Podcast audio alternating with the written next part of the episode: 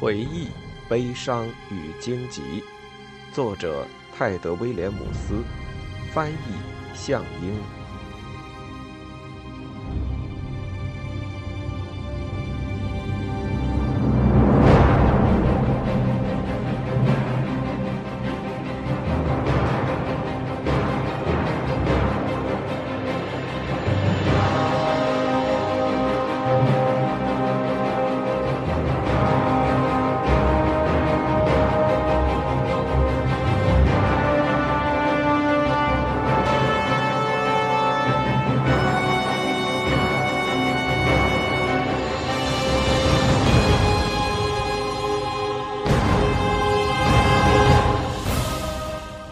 卷龙骨蚁，宾拿比克。西蒙抬起头，朝传来陌生声音的方向望去，含着泪水的双眼一下子瞪圆了。走来的竟是个小孩子。不对，不是孩子，是个相当矮小的成年人。那颗长满黑发的脑袋可能还不及西蒙的肚脐高。细看过去，他的脸上确实带着几分孩子的特征，细眼睛、宽嘴巴，都向两边颧骨的方向延伸，看起来既单纯又好笑。这儿可不是哭鼻子的地方，陌生人说，眼神从跪着的西蒙身上转开，简单的检视了一下倒地的大汉。而且嘛，哭鼻子也没多大用场啊。至少帮不上这个死掉的家伙。西蒙用破烂的衣袖醒醒鼻子，哽咽一声。陌生人走过来检查那只苍白的剑石，它像一根幽灵枝桠，僵直地从西蒙脑袋旁的树干上刺了出来。嘿，你最好带上这个，小个子男人说，他咧开嘴巴，露出蛤蟆似的笑容，西蒙甚至能看到他嘴里的黄牙。他不是侏儒，不像西蒙在宫廷和厄克斯特主干道上见过的那些小丑。这人胸膛宽阔，身体各部位都很匀称，一身行头很像瑞摩家人，上衣和绑腿好像用厚厚的动物毛皮织成，毛领上露出一张圆脸，肩上背着一只很大的皮口袋，手里拿根手杖，像是用细长的骨头雕刻而成。原谅我多嘴，但你最好拿上这支剑，这可是希瑟白绫剑，非常珍贵的。他表示希瑟欠你一个人情。哼哼，他们可是非常看重责任的种族。你，你是谁？西蒙又抽噎了一声，问道。他已经哭累了，就像石头上被洗衣棒反复捶打的衣服。就算这小个子从树林里咆哮冲出，手里还挥舞着刀子，恐怕他也做不出不同的反应了。我？陌生人反问。他停了一会儿，好像这个问题要考虑很久。和你一样，是个旅人。等会儿我很乐意详细介绍自己，但现在我们该走了。这家伙，他朝樵夫挥了挥手杖。让他安静躺着反而更好，不过他的亲戚朋友发现人不见了，大概会找过来的。我们俩留在这儿不太好吧？拿上这支剑，跟我来。虽然满心怀疑和警惕，西蒙还是乖乖地站了起来。此时此刻，怀疑和猜忌要花费太多精力，他已经没有力气时刻。他甚至想就这样躺在地上安静地死掉算了。西蒙听话地从树干上拔下了剑，小个子已经爬到小屋上方的高坡，到前头领路去了。那间屋子静静地立在原地，好像什么事都没发生。可是，西蒙气喘吁吁地跟陌生人爬上了山坡，他走得还真是快呀。我们不用到屋里去一下吗？我快饿死了，说不定有吃的。小个子已经爬到坡顶，闻言转头俯视着挣扎前行的年轻人。哦，太让我惊讶了，他说，你先是杀了他，接着又想洗劫他，我居然碰上了个亡命之徒。说完，他转身继续前进，钻进一片茂密的林木。山顶另一边是片长长的和缓山坡。西蒙拖着双腿大步追赶，终于走到陌生人的身旁，这才稍微放松下来，调整急促的呼吸。你是谁？我们要去哪儿？奇怪的小个子男人没看他，双眼专注地在林间游移，好像在寻找什么标记。不过这也不奇怪，深山老林里不管哪儿都一个模样。他走了约莫二十步，转头看着西蒙，脸上露出明朗的笑容。我的名字嘛，叫宾宾尼格·加本尼克，他说，但朋友们喜欢叫我宾拿比克，希望你以后也这么称呼我，当作我们友谊的象征。好，好的。你从哪儿来？他又抽了一声。我来自伊坎努克的矮怪一族，宾拿比克回答。伊坎努克位于北方那些常年风雪大作的群山间。你呢？回答之前，他先怀疑地打量了对方一会儿。我叫西蒙，从厄克斯特来。他觉得一切发生得太快，就像在集市上遇见个过路人。事实上，这里可是大森林，刚刚还有人丧命。圣乌瑟斯呀，他的头痛得好厉害，胃也剧痛不已。我们，我们要去哪儿呢？去我的营地，呃，但我得先找到我的坐骑，呃，准确地说，让他找到我，呃，不过你别害怕，别被他吓到。说着，宾拿比克将两根手指塞进宽阔的大嘴，吹出一声带颤音的悠长口哨。接着，他又开口提醒道：“记着，别吓坏了，呃，别怕，别怕。”西蒙来不及琢磨矮怪的话，就听灌木丛中发出烧柴火般的噼啪声。接着，一头巨狼突然冒了出来，像团毛茸茸的闪电，从惊呆的西蒙身边一跃而起，朝宾拿比克扑去。小小的身躯瞬间便被袭击者整个吞没。哎呀，坎特卡！矮怪的声音被捂在皮毛里面，虽然模糊不清，但能听出话里的笑意。主人和坐骑继续在林地里嬉戏打闹。西蒙心不在焉地想：是不是城堡外的世界总是这样？莫非整个奥斯坦亚德都是怪物和疯子的游乐场？宾拿比克总算坐了起来，坎特卡将大脑袋搁在主人的腿上。我离开了他一整天呢，就今天。他解释说，狼是一种感情丰富的动物，很容易寂寞。坎特卡张开大嘴打着哈欠，哪怕不算那层厚厚的灰色皮毛，他的身子也真够庞大了。你怎么跟他玩都行。宾拿比克大笑着说，还可以挠挠他的鼻子。虽然有种身处非现实世界的感觉，西蒙认为自己还没失心疯到真的去抚摸大狼的程度。他开口问：抱歉，您刚刚是不是说营地里有吃的，大人？矮怪大笑着用力站起，抓过手杖。哼，别叫大人，呃，是宾拿比克。呃，至于吃的嘛，答案是有的，我们会一起吃，你我，呃，还有坎特卡。来吧，看你又虚弱又饥饿的，我陪你一起走，不骑狼了。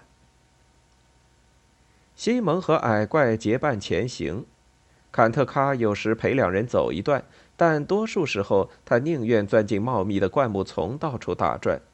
有一次他蹦跶着回来，粉红的长舌头不住地舔嘴巴。哦，好啊，宾拿比克愉快地说，有人已经吃完了吗？最后西蒙被疼痛和疲倦折磨得不行，双腿累得迈不开步子，意识也模糊起来。宾拿比克的话最多只能听清开头几个词。此时他们来到一处小山谷，谷底的树木靠得并不密集，头顶的树冠却像帐篷一样。林地上一段倒下的树干旁有一圈黑色的小石子。坎特卡本来走在两人身旁，一到这儿便跳到前头，到处嗅来嗅去，查探一番。博朱基莫空克，这是我们的一句老话。宾纳比克豪迈地朝空地大手一挥，意思是只要没有熊，就算是我家。他领着西蒙走到一段木头边，小伙子累得立马瘫坐下去，不住地喘粗气。矮怪看着他，眼里露出担忧的神色。呃，宾纳比克说：“你不会，你不会又要哭了吧？啊，会哭吗？”“不哭了。”西蒙挤出虚弱的微笑，浑身的骨头沉得像石头。“我，我不想再哭了，我就是太饿，太累。”我保证不哭了。看你累成这样，我先去生个火，然后快点做饭。宾纳比克迅速收集了许多小树枝，在石圈中心将它们摆成了一堆。现在是春天，枝桠太潮湿，他说，好在有个简单的办法对付一下。矮怪解开肩上的皮带，放在地上，在里面迅速翻找着什么。西蒙躺在一边，模糊不清的意识里，那蜷缩的身影更像个孩童。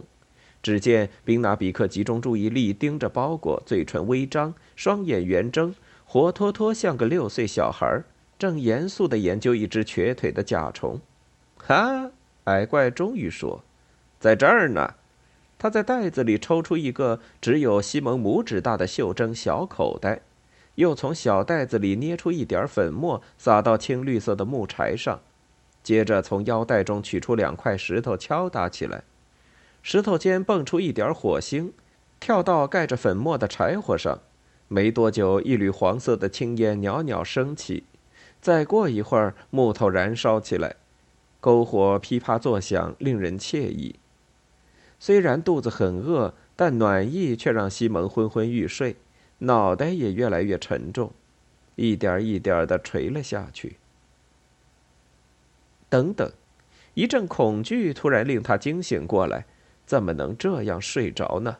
自己可是在一个陌生人的营地里，他应该应该坐着暖暖身子吧。西蒙，宾纳比克站起来拍打双手，我很快就回来。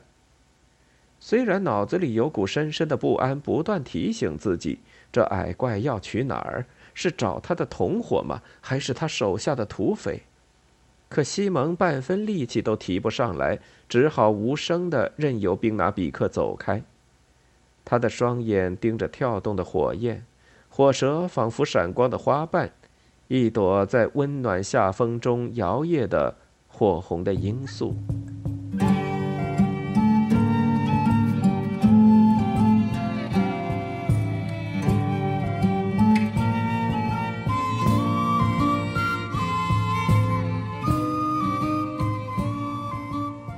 昏昏沉沉醒来之时，他发现那头灰狼的大脑袋正搭在自己的腿上，宾纳比克则在篝火旁忙忙碌碌。一头狼枕在腿上，似乎总有点不对劲。可西蒙的思绪一片混乱，感觉自己就像一具断线的木偶，丝毫动弹不得。算了吧，反正不是什么大不了的事。再次醒来的时候，宾纳比克正将坎特卡从自己腿上赶走，还递给他一杯热乎乎的东西。已经放凉了，可以直接喝，矮怪说着，帮西蒙将杯子凑到了嘴边。粘稠的肉汤美味极了，带着秋叶的香气。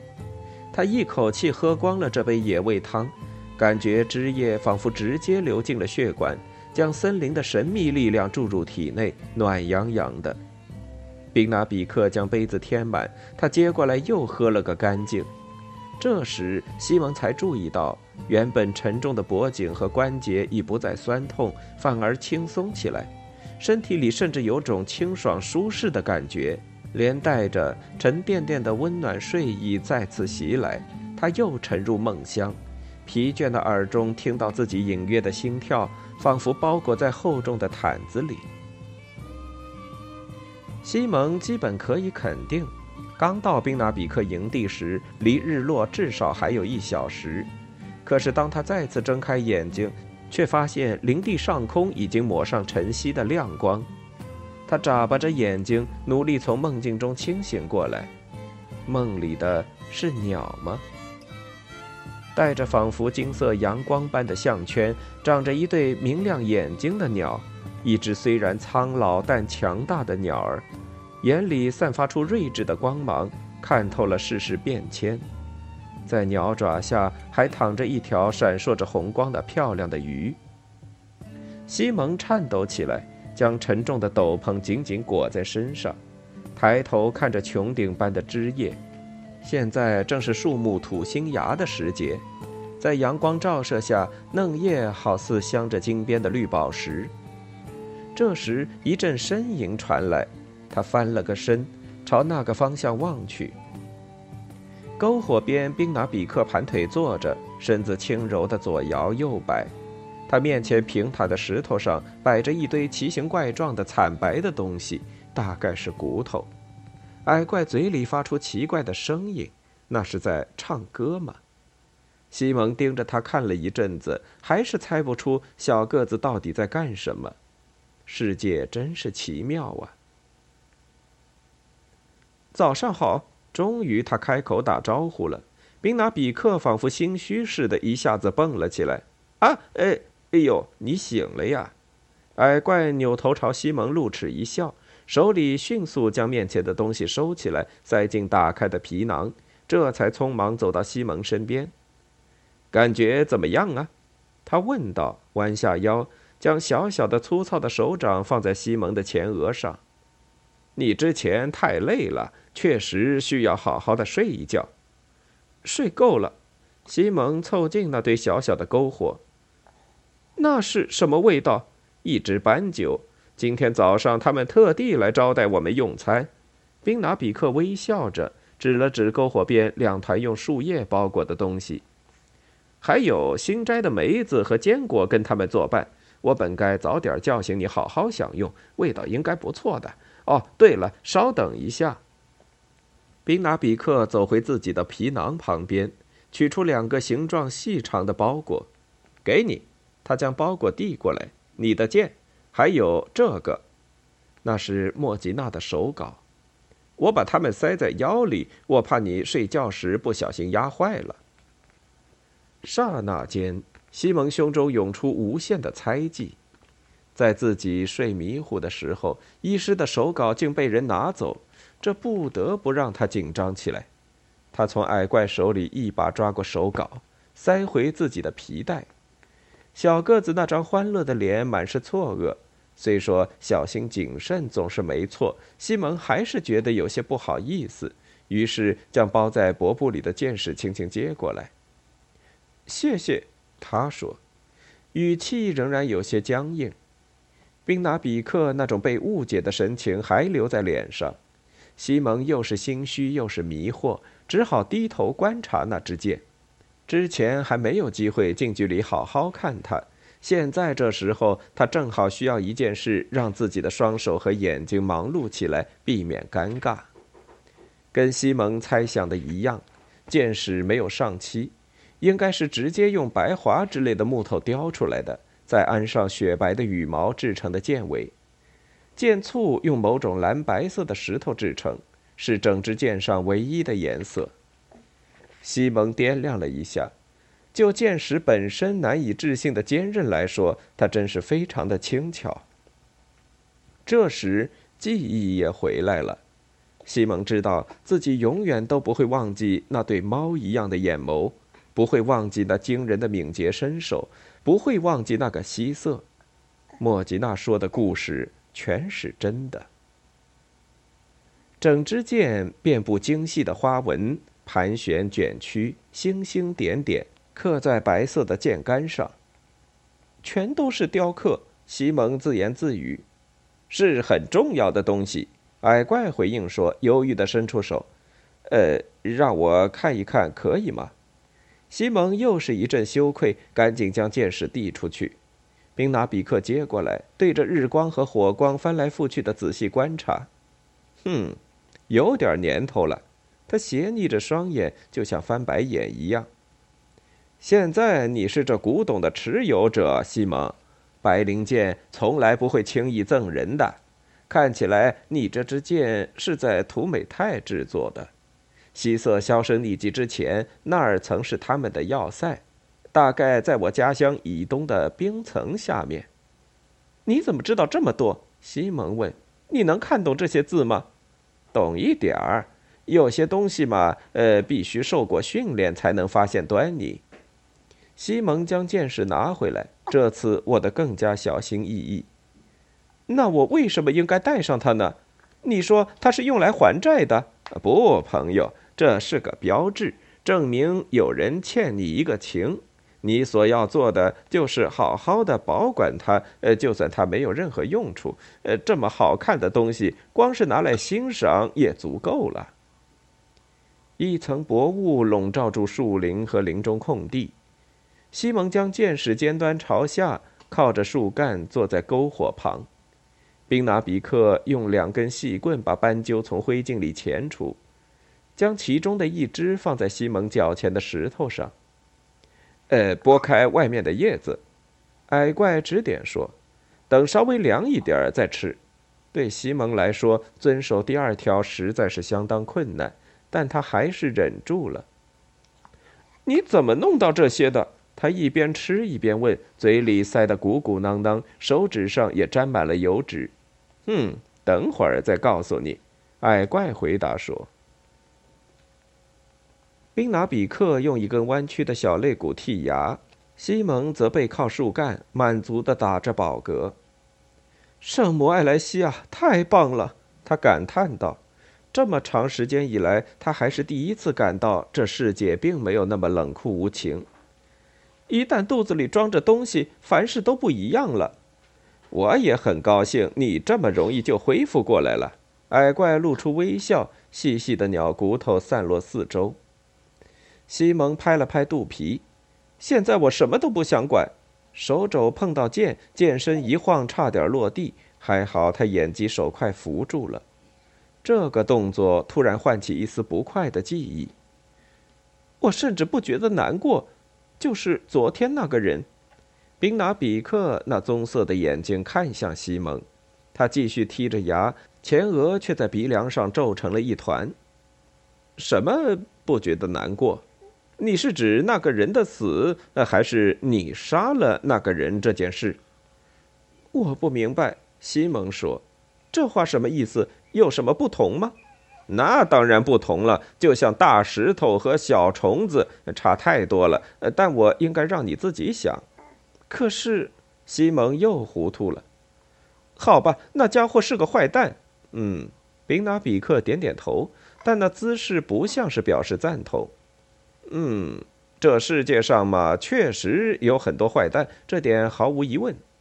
他会杀掉那个希瑟，嗯，这也没错。西蒙绷着脸，盯着面前石头上吃剩的那堆鸟骨。我不明白，你到底想听我说什么？你接下来想去哪儿？矮怪将剔牙的骨头丢进了篝火，站了起来。他真是矮的可以。什么？西蒙总算听明白了小个子最后那句话，怀疑地盯着他。我想知道你接下来往哪儿走，说不定咱们还能再走一段。宾拿比克的语气又慢又和缓，就像对一只可爱的老笨狗说话似的。我想太阳刚刚升起，用不着在这时候自寻烦恼。我们矮怪嘛，常常说同夜间访客谈人生哲理，但不必留他过夜。呃，好了，希望我的问题不会显得太唐突。呃，能告诉我你想去哪儿吗？西蒙站起来，膝盖僵硬的像没有上游的荷叶。他再一次疑虑重重。小个子真像表面看来这么人畜无害吗？他已经犯过一次错，信了不该相信的人，那个该死的修道士。可他还有别的选择吗？当然，他也不必什么实话都对矮怪讲。有个像他这样善于在野外生存的人当同伴，显然有很多好处。小个子好像什么都懂，而且西蒙意识到自己确实渴望有个可以依赖的旅伴。我是要往北，他决定冒个险，去奈格利蒙。他仔细地观察矮怪的反应。你呢？宾拿比克将几件工具塞进肩上的包裹。我也打算一直北上。他头也不抬地回答。真巧，我们果然是同路。他抬起深色的双眼。你要往北到奈格利蒙去，真是怪了。那地方我最近刚听人说起过。他的嘴唇弯出一个微妙的笑容。你听过？西蒙拾起白绫剑，装出一副满不在乎，只是思考怎么把这支剑带在身边的样子。在哪儿？我们还是先上路吧，边走边说。矮怪露齿而笑，笑容真诚友好，露出了一嘴的黄牙。哦，我得叫上坎特卡，他肯定正在吓唬附近的小动物呢。你可以先撒泡尿，一会儿就上路了。西蒙把白绫剑叼在嘴里，听从了宾拿比克的建议。